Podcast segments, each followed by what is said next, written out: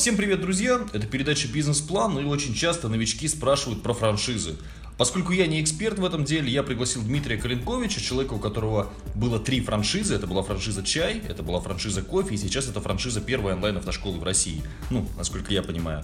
И человек 9 лет занимается франшизами, поэтому я думаю, что Дима нам ответит на вопросы более квалифицированно, чем я. Дима, привет. Всем привет, друзья. К Ну и, собственно- выслушать ваши вопросы. Но вопросы сегодня будут мои, не их, к сожалению. Но, кстати, если у вас будут вопросы, то вы в комментарии можете их задавать. Соответственно, Дима на них постарается ответить. Или если есть вопросы по Диминой франшизе, сейчас вы продаете только франшизу автошколы, если я правильно понимаю, да? Да, на данный момент мы продаем сейчас франшизу только автоинлайна. Вот, то есть это первая онлайн-автошкола, тоже интересный проект. Опять же, Диме можно написать, он вам там ссылочку скинет, подробную информацию и так далее. Но это если вдруг есть интерес именно к этой франшизе. А, давайте сегодня я буду в роли там новичка, который ничего не одупляет, ничего не понимает, и дам сразу какие-то стартовые позиции. То есть давай так, я почитал книжки Брайана Трейси, сходил на тренинг Димы Васильева, прочитал книжку Матвея Северянина и решил, что ну вот э, сил нет, хочу заниматься бизнесом. Мне, допустим, там 22 года, и у меня есть 300 тысяч рублей. Стоит ли мне вообще рассматривать франшизу или это глупо? Я считаю, что в любом случае рассматривать франшизу стоит, потому что что такое франшиза? Франшиза – это тиражирование успешного бизнеса. То есть как строились наши бизнес-модели. То есть мы открывали свои магазины. Первая франшиза у меня была чай. Открывали чайный магазин Тибет. В итоге мы продали 300 магазинов по всей франшизе. Как это происходило? Мы открывали свои магазины, начинали возить всякий различный чай.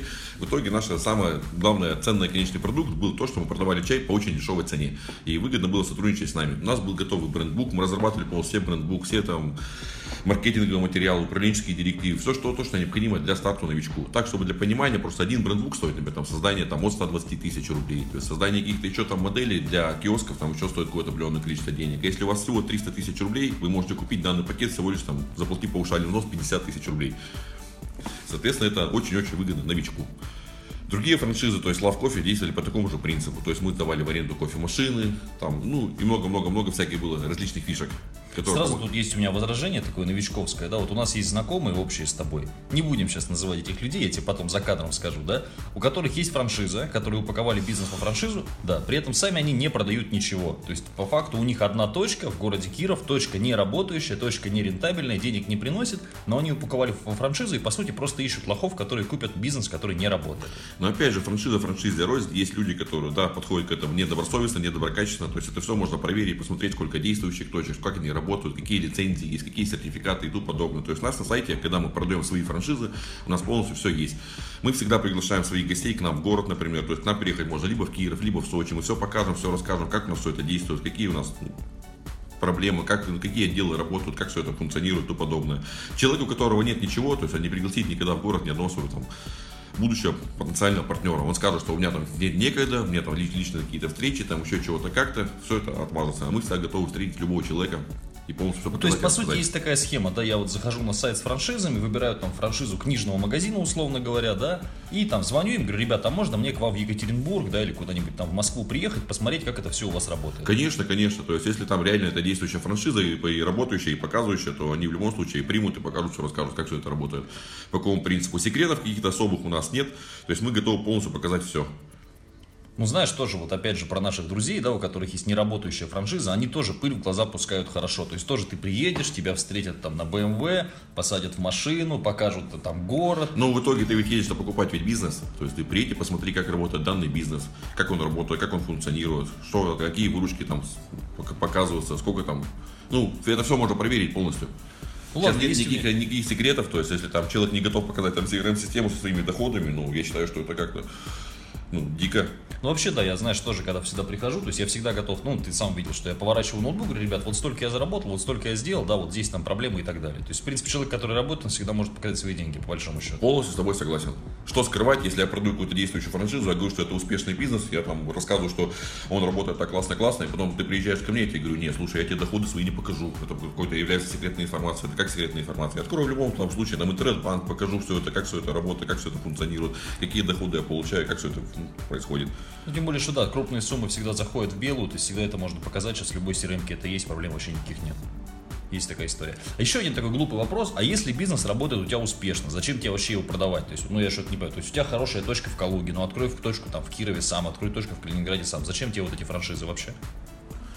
Ну, во-первых, франшизы есть с паушальным взносом, есть без паушального взноса. Что такое паушальный взнос? Паушальный взнос, например, есть опять же какой-то продукт, например, автоинлайн. В автоинлайн мы вложили порядка там, 90 миллионов рублей. Соответственно, то есть нам хочется вернуть эти деньги. То есть я понимаю, например, что одному России мне не завоевать. То есть, например, на доработку продукта мне необходимо 160 миллионов рублей, чтобы он полностью зафункционировал. Соответственно, так, такого объема денег большого у меня нет. Соответственно, проще продать франшизу, найти какого-то успешного партнера, продать ему за определенную сумму и зарабатывать, начать вместе. Да, я буду зарабатывать, конечно, в разы меньше, но зато я буду развиваться более большими темпами. Таким образом, то есть вот за год там функционирования автоинлайн мы продали 110 городов. То есть в 110 городах сейчас можно пользоваться нашим продуктом, все рады, все довольны, все пользуются. Ну, ну это синергетический эффект. 1 плюс 1 равно 11. Ну и тоже важный момент, да, тот же самый Макдональдс, там, KFC, это же только франшиза. Это только франшиза, точки, то есть да. они, да, свои там не открывают, они полностью продают все по франшизе. Я на самом деле даже не могу представить, как можно 110 точек открыть самостоятельно. То есть такой нужен уровень, сколько нужно управляющих, да, которые мотивированы, то есть довольно сложно. И инвестиции должны быть, ну, весьма весьма и весьма большие. То есть, если там офис обходится в полтинник, да, там два сотрудника в офисе обходятся в сотку, то есть, вот там 110 офисов, ты сказал, да? Да, 110 офисов. Мне уже страшно посчитать там суммы, которые вообще выйдут. Поэтому проще искать партнеров. Партнеры, соответственно, должны быть адекватные, понимающие, которые готовы выполнять все наши инструкции. То есть у нас бизнес полностью расписан по инструкциям, пошагово. Что необходимо делать, как необходимо делать. Остается только делать. То есть любой нормальной франшизе должно быть расписано. Абсолютно все, да. У нас расписано полностью все пошагово. То есть у нас есть инструкции порядка там тысячи страниц.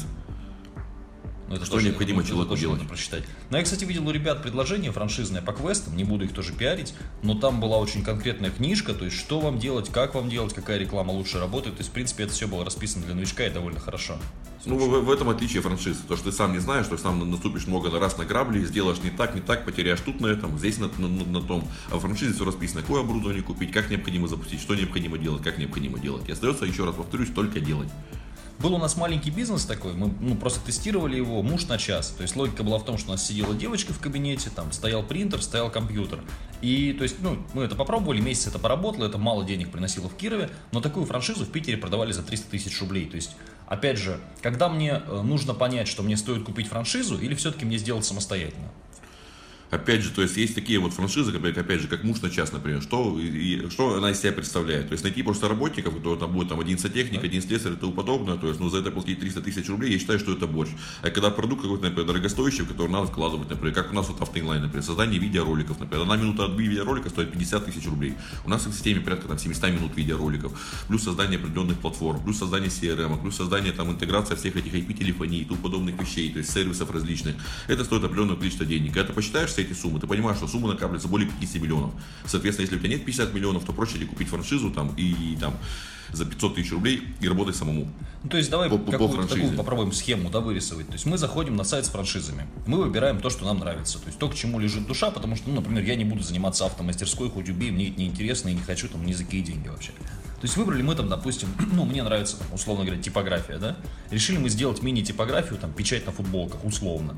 То есть мы звоним этим ребятам, говорим, ребята, можно ли к вам приехать, посмотреть, как это все работает, там, в городе, да, из которого вы это все продаете. Соответственно, если да, то мы едем, и мы тут же прикидываем на бумажке, что нам дадут эти ребята, да, чем мы получим, какое оборудование, какие там сайты, лендинги, там, CRM и так далее, и что мы получим, если будем делать самостоятельно и считаем расходку. Опять же, вот по фотосалону, например, да, типичный пример, то есть у меня тоже были фотосалоны, то есть, ну, это выглядит все довольно, то есть, это можно рисовать все страхи, чего, как, а на самом деле это просто комплекс оборудования. Ты приехал посмотреть, как выглядит этот фотосалон, посмотрел, какой комплекс оборудования, как оно все работает, записал все эти марки, какие у них есть, и, в принципе, эту франшизу можно больше уже не покупать. То есть ты видишь, как все это работает, функционирует. Ну и нужно понимать, да, что если ты покупаешь там, условно говоря, франшизу бургерной, то нужна ли тебе эта франшиза бургерная. Если ты покупаешь Макдональдс, то просто за счет, за счет бренда Макдональдс тебе люди уже идут. То есть здесь тоже важный такой момент. Ну да, опять же, то есть франшиза Макдональдса, там один только повышали взнос 1 миллион долларов. То есть новичку это просто не потянуть. Новичку это не потянуть, да. В целом еще давай расскажем про роялти, раз у нас пошла такая Ну, опять тема. же, да, франшиза есть роялти, есть без роялти. То есть роялти, что это такое? Вот на, в нашей франшизе автоинлайн мы берем роялти. За каждого отучившегося нашей системы мы, мы берем одну тысячу рублей. Но это сумма самая минимальная, потому что мы поддерживаем данную систему, то есть мы э, звоним, то есть у нас там смс-рассылки, ну, много всяких поддерживающих сервисов, которые там требует некоторых затрат наших временных и наших, соответственно, денежных затрат. Мы хотим это все компенсировать. А есть франшизы, которые без роялти. Это, соответственно, там, ну, без стабильных взносов. То есть ты один раз заплатил за данную франшизу, и больше у тебя никаких месячных взносов у тебя больше не будет никогда. Ну, тоже есть такое понимание, что ты один раз заплатил, и потом к тебе интерес резко пропадает. есть, поэтому... Ну, соответственно, да. То есть проще, конечно, которые работают, например, там, с роялти. Потому что, ну, в любом случае мы так клиентов уже никуда не бросишь, с ним надо работать, с ним надо работать, потому что, во-первых, он тебе заплатил разово, и во-вторых, ты можешь у него, там ежемесячно получать какую-то определенную сумму на поддержание, опять же, то есть там своих офисов, своих работников, там еще чего-то. Соответственно, франшизы с роялти, но я считаю, что они более успешные, более грамотные, потому что там есть, по крайней мере, какое-то развитие. Ну и есть смысл вообще поддерживать своих партнеров. Есть смысл поддерживать своих партнеров, есть смысл постоянно с ними общаться, вести переговоры и тому подобное. Когда ты раз купил, то тебя просто заплатил разово, тебя могут забыть. Забыть у меня, у, меня, у меня все франшизы были именно с роялти. То есть мы всегда работали именно с партнерами. Ну что, я думаю, что в принципе все понятно, так в трех словах. Что еще можно там добавить, может быть, новичкам вот по поводу франшиз? Какие-то есть советы еще у тебя? Какие могут быть советы новичкам? Смотрите, выбирайте, и выбирать франшизу надо именно в том направлении, которое больше всего нравится вам. Соответственно, то если вы там не, не, не, разбираетесь там в автосервисах, то открывать автосервис смысла не имеет. Выбирать надо именно все по душе. Да. Окей, большое спасибо. Я думаю, что если будут вопросы к Диме, то, соответственно, можно задать их в комментариях. Ну, и ему можно там ВКонтакте в личку написать. Я думаю, что он ответит, если какие-то там по мелочи или по поводу его франшизы тоже. Удачи вам! Всем спасибо,